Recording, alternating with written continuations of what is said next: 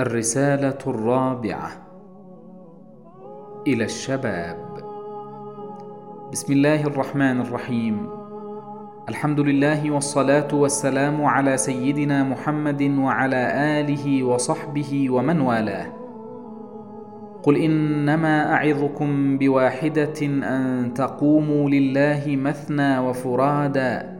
ثم تتفكروا ما بصاحبكم من جنة إن هو إلا نذير لكم بين يدي عذاب شديد. قل ما سألتكم من أجر فهو لكم إن أجري إلا على الله وهو على كل شيء شهيد. قل إن ربي يقذف بالحق علام الغيوب. قل جاء الحق وما يبدئ الباطل وما يعيد. قل إن ضللت فإنما أضل على نفسي وإن اهتديت فبما يوحي إلي ربي إنه سميع قريب. عوامل النجاح. أيها الشباب أحمد إليكم الله الذي لا إله إلا هو. وأصلي وأسلم على سيدنا محمد إمام المصلحين وسيد المجاهدين وعلى آله وصحبه والتابعين.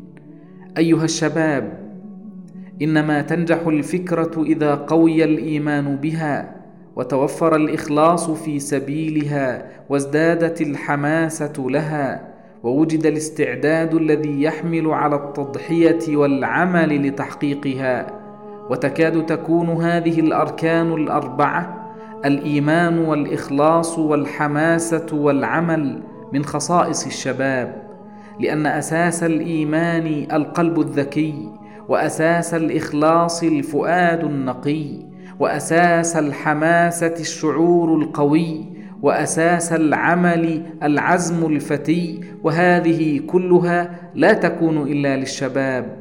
ومن هنا كان الشباب قديما وحديثا في كل أمة عماد نهضتها وفي كل نهضة سر قوتها وفي كل فكرة حامل رايتها. إنهم فتية آمنوا بربهم وزدناهم هدى. ومن هنا كثرت واجباتكم ومن هنا عظمت تبعاتكم ومن هنا تضاعفت حقوق أمتكم عليكم ومن هنا ثقلت الأمانة في أعناقكم ومن هنا وجب عليكم أن تفكروا طويلا وأن تعملوا كثيرا وأن تحددوا موقفكم وأن تتقدموا للإنقاذ وأن تعطوا الأمة حقها كاملا من هذا الشباب.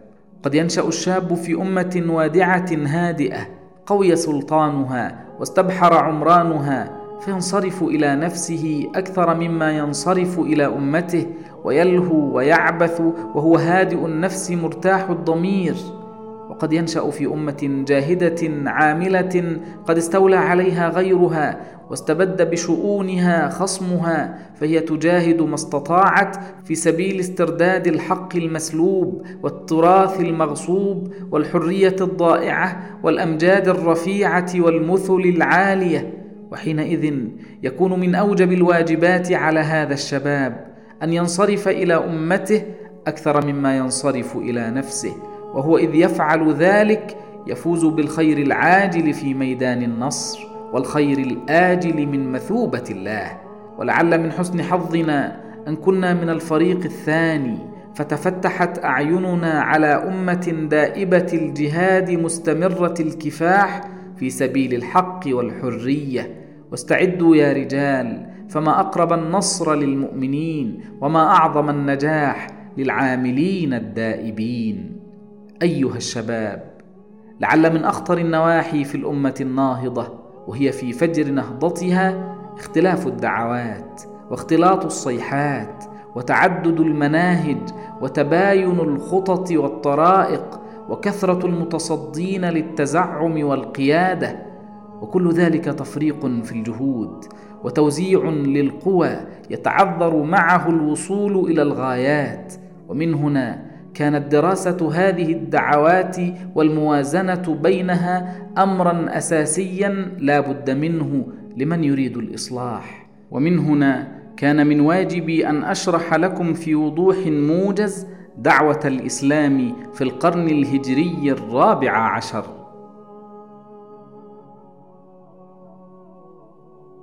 دعوتنا في العصر الحديث. لقد آمنا إيمانا لا جدال فيه ولا شك معه واعتقدنا عقيدة أثبت من الرواسي وأعمق من خفايا الضمائر بأنه ليس هناك إلا فكرة واحدة هي التي تنقذ الدنيا المعذبة وترشد الإنسانية الحائرة وتهدي الناس سواء السبيل. وهي لذلك تستحق أن يضحى في سبيل إعلانها والتبشير بها وحمل الناس عليها بالأرواح والأموال وكل رخيص وغال. هذه الفكرة هي الإسلام الحنيف الذي لا عوج فيه ولا شر معه ولا ضلال لمن اتبعه. شهد الله أنه لا إله إلا هو والملائكة وأولو العلم قائما بالقسط. لا إله إلا هو العزيز الحكيم. اليوم أكملت لكم دينكم وأتممت عليكم نعمتي ورضيت لكم الإسلام دينا. ففكرتنا لهذا إسلامية بحتة. على الإسلام ترتكز ومنه تستمد وله تجاهد وفي سبيل إعلاء كلمته تعمل.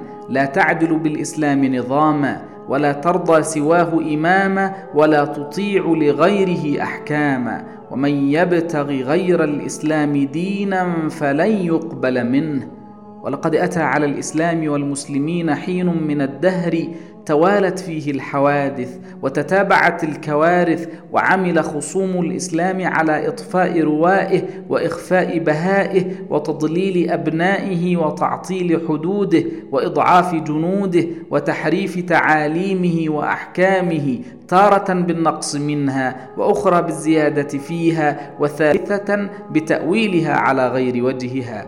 وساعدهم على ذلك ضياع سلطة الإسلام السياسية وتمزيق امبراطوريته العالمية وتسريح جيوشه المحمدية ووقوع أممه في قبضة أهل الكفر مستذلين مستعمرين. فأول واجباتنا نحن الإخوان أن نبين للناس حدود هذا الإسلام واضحة كاملة بينة لا زيادة فيها ولا نقص بها ولا لبس معها. وذلك هو الجزء النظري من فكرتنا. وأن نطالبهم بتحقيقها ونحملهم على إنفاذها ونأخذهم بالعمل بها. وذلك هو الجزء العملي لهذه الفكرة. وعمادنا في ذلك كله كتاب الله الذي لا يأتيه الباطل من بين يديه ولا من خلفه والسنة الصحيحة الثابتة عن رسول الله صلى الله عليه وسلم والسيرة المطهرة لسلف هذه الأمة. لا نبغي من وراء ذلك إلا إرضاء الله وأداء الواجب وهداية البشر وإرشاد الناس.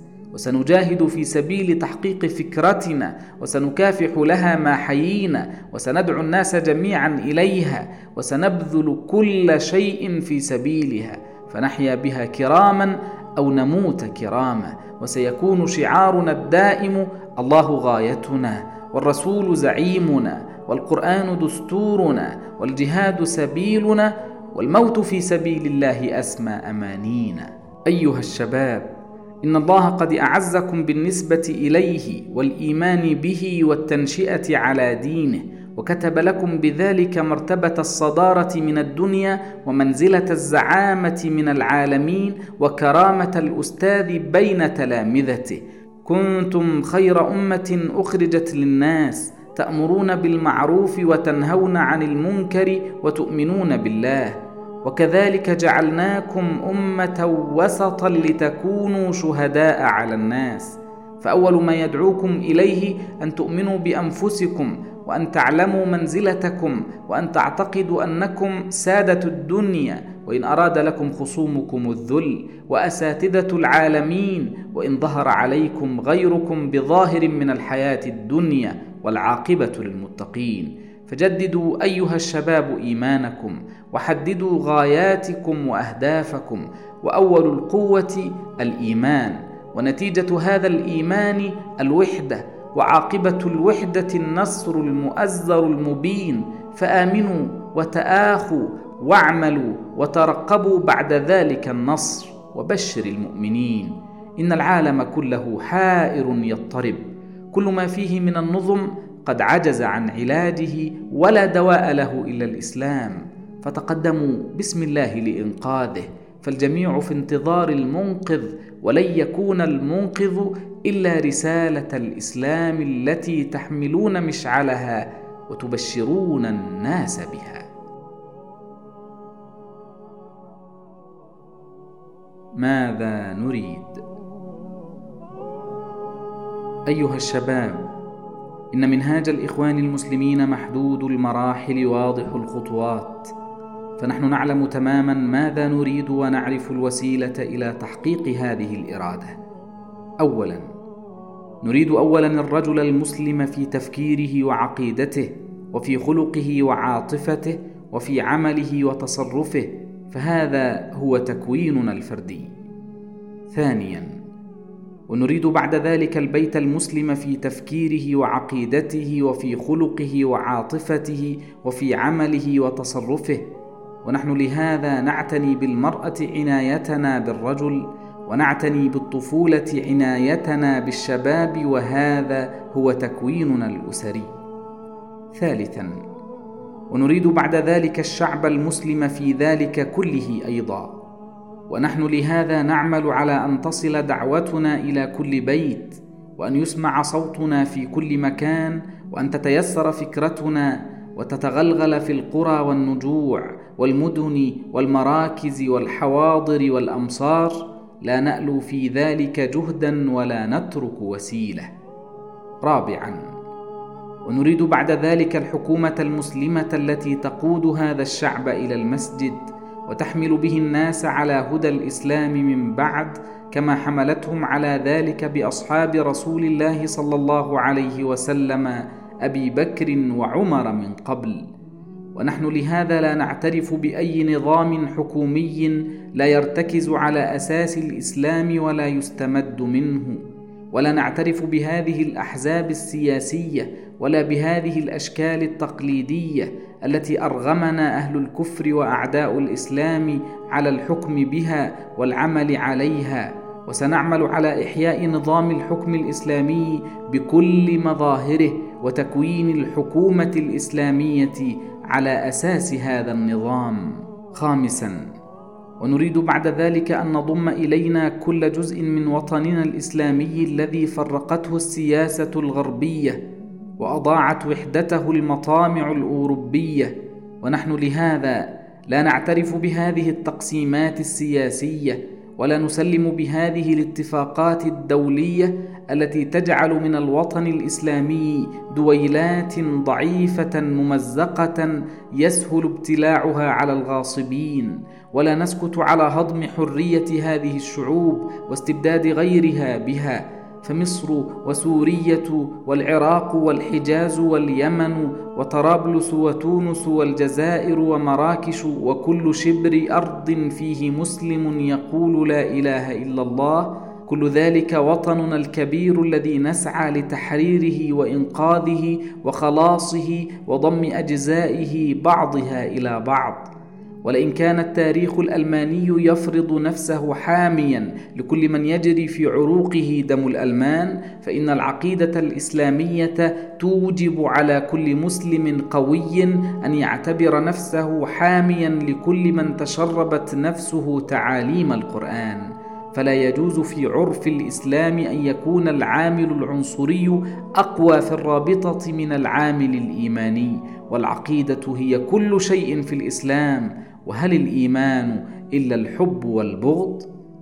سادسا ونريد بعد ذلك أن تعود راية الله خفاقة عالية على تلك البقاع التي سعدت بالإسلام حينا من الدهر ودوى فيها صوت المؤذن بالتكبير والتهليل ثم أراد لها نكد الطالع أن ينحسر عنها ضياؤه فتعود إلى الكفر بعد الإسلام. فالأندلس وصقليه والبلقان وجنوب إيطاليا وجزائر بحر الروم كلها مستعمرات إسلامية يجب أن تعود إلى أحضان الإسلام. ويجب أن يعود البحر الأبيض والبحر الأحمر بحيرتين إسلاميتين كما كانتا من قبل. ولئن كان السنيور موسوليني يرى من حقه أن يعيد الإمبراطورية الرومانية وما تكونت هذه الإمبراطورية المزعومة قديما إلا على أساس المطامع والأهواء. فإن من حقنا أن نعيد مجد الإمبراطورية الإسلامية التي قامت على العدالة والإنصاف ونشر النور والهداية بين الناس. سابعا نريد بعد ذلك ومعه أن نعلن دعوتنا على العالم وأن نبلغ الناس جميعا وأن نعم بها آفاق الأرض وأن نخضع لها كل جبار حتى لا تكون فتنة ويكون الدين كله لله. ويومئذ يفرح المؤمنون بنصر الله ينصر من يشاء وهو العزيز الرحيم. ولكل مرحلة من هذه المراحل خطواتها وفروعها ووسائلها. وإنما نجمل هنا القول دون إطالة ولا تفصيل والله المستعان وهو حسبنا ونعم الوكيل. ليقل القاصرون الجبناء أن هذا خيال عريق ووهم استولى على نفوس هؤلاء الناس. وذلك هو الضعف الذي لا نعرفه ولا يعرفه الإسلام. ذلك هو الوهن الذي قذف في قلوب هذه الأمة فمكن لأعدائها فيها. وذلك هو خراب القلب من الإيمان وهو علة سقوط المسلمين. وإنما نعلن في وضوح وصراحة أن كل مسلم لا يؤمن بهذا المنهاج ولا يعمل لتحقيقه لا حظ له في الإسلام فليبحث له عن فكرة أخرى يدين بها ويعمل لها. يا شباب لستم أضعف ممن قبلكم ممن حقق الله على أيديهم هذا المنهاج. فلا تهنوا وتضعفوا وضعوا نصب أعينكم قوله تعالى الذين قال لهم الناس إن الناس قد جمعوا لكم فاخشوهم فزادهم إيمانا وقالوا حسبنا الله ونعم الوكيل. سنربي أنفسنا ليكون منا الرجل المسلم وسنربي بيوتنا ليكون منها البيت المسلم وسنربي شعبنا ليكون منه الشعب المسلم وسنكون من بين هذا الشعب المسلم. سنسير بخطوات ثابتة إلى تمام الشوط وإلى الهدف الذي وضعه الله لنا لا الذي وضعناه لأنفسنا. وسنصل بإذن الله وبمعونته ويأبى الله إلا أن يتم نوره ولو كره الكافرون. وقد أعددنا لذلك إيمانا لا يتزعزع وعملا لا يتوقف وثقة بالله لا تضعف وأرواحا أسعد أيامها يوم تلقى الله شهيدة في سبيله. فليكن ذلك من صميم السياسة الداخلية والخارجية فإنما نستمد ذلك من الإسلام. ونجد بأن هذا التفريق بين الدين والسياسة ليس من تعاليم الإسلام الحنيف ولا يعرفه المسلمون الصادقون في دينهم الفاهمون لروحه وتعاليمه. فليهجرنا من يريد تحويلنا عن هذا المنهاج فإنه خصم للإسلام أو جاهل به وليس له سبيل إلا أحد هذين الوضعين. من هم الإخوان المسلمون؟ أيها الشباب يخطئ من يظن أن جماعة الإخوان المسلمين جماعة دراويش قد حصروا أنفسهم في دائرة ضيقة من العبادات الإسلامية كل همهم صلاة وصوم وذكر وتسبيح. فالمسلمون الأولون لم يعرفوا الإسلام بهذه الصورة ولم يؤمنوا به على هذا النحو. ولكنهم آمنوا به عقيدة وعبادة ووطنا وجنسية وخلقا ومادة وثقافة وقانونا وسماحة وقوة واعتقدوه نظاما كاملا يفرض نفسه على كل مظاهر الحياة وينظم أمر الدنيا كما ينظم أمر الآخرة. اعتقدوه نظاما عمليا وروحيا معا فهو عندهم دين ودولة ومصحف وسيف وهم مع هذا لا يهملون أمر عبادتهم ولا يقصرون في أداء فرائضهم لربهم. يحاولون إحسان الصلاة ويتلون كتاب الله ويذكرون الله تبارك وتعالى على النحو الذي أمر به وفي الحدود التي وضعها لهم في غير غلو ولا سرف. فلا تنطع ولا تعمق وهم أعرف بقول رسول الله صلى الله عليه وسلم إن هذا الدين متين فأوغل فيه برفق. إن المنبت لا أرضا قطع ولا ظهرا أبقى. وهم مع هذا يأخذون من دنياهم بالنصيب الذي لا يضر بآخرتهم ويعلمون قول الله تبارك وتعالى قل من حرم زينة الله التي أخرج لعباده والطيبات من الرزق وإن الإخوان لا يعلمون أن خير وصف لخير جماعة هو وصف أصحاب رسول الله صلى الله عليه وسلم رهبان بالليل فرسان بالنهار. وكذلك يحاولون أن يكونوا والله المستعان. ويخطئ من يظن أن الإخوان المسلمين يتبرمون بالوطن والوطنية. فالإخوان المسلمون أشد الناس اخلاصا لأوطانهم وتفانيا في خدمة هذه الأوطان واحتراما لكل من يعمل لها مخلصا. وها قد علمت إلى أي حد يذهبون في وطنيتهم وإلى أي عزة يبغون بأمتهم.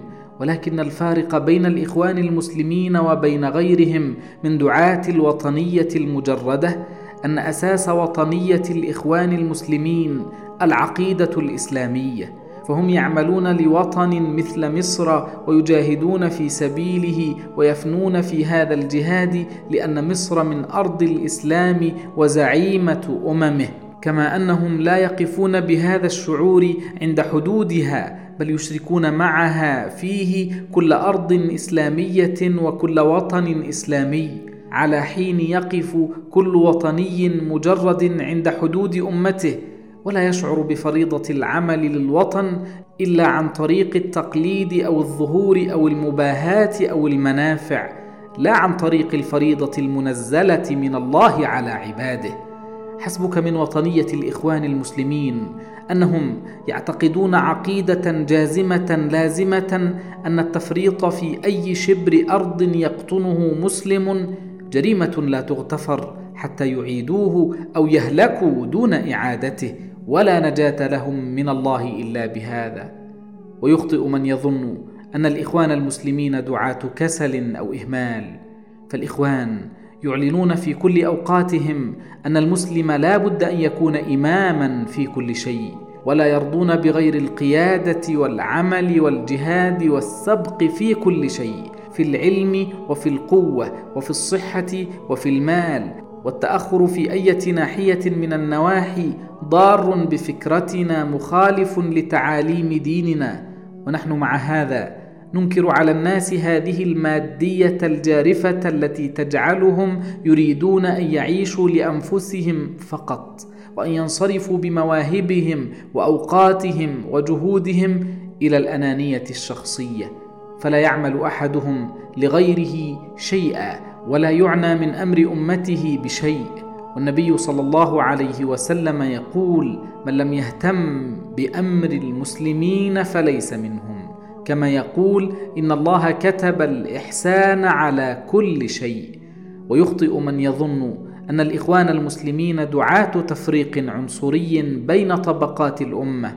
فنحن نعلم أن الإسلام عني أدق العناية باحترام الرابطة الإنسانية العامة بين بني الإنسان في مثل قوله تعالى لا نفرق بين أحد من رسله وقد حرم الإسلام الاعتداء حتى في حالات الغضب والخصومة فقال تعالى ولا يجرمنكم شنآن قوم على ألا تعدلوا اعدلوا هو أقرب للتقوى وأوصى بالبر والإحسان بين المواطنين وإن اختلفت عقائدهم وأديانهم لا ينهاكم الله عن الذين لم يقاتلوكم في الدين ولم يخرجوكم من دياركم أن تبروهم وتقسطوا إليهم. كما أوصى بإنصاف الذميين وحسن معاملتهم لهم ما لنا وعليهم ما علينا.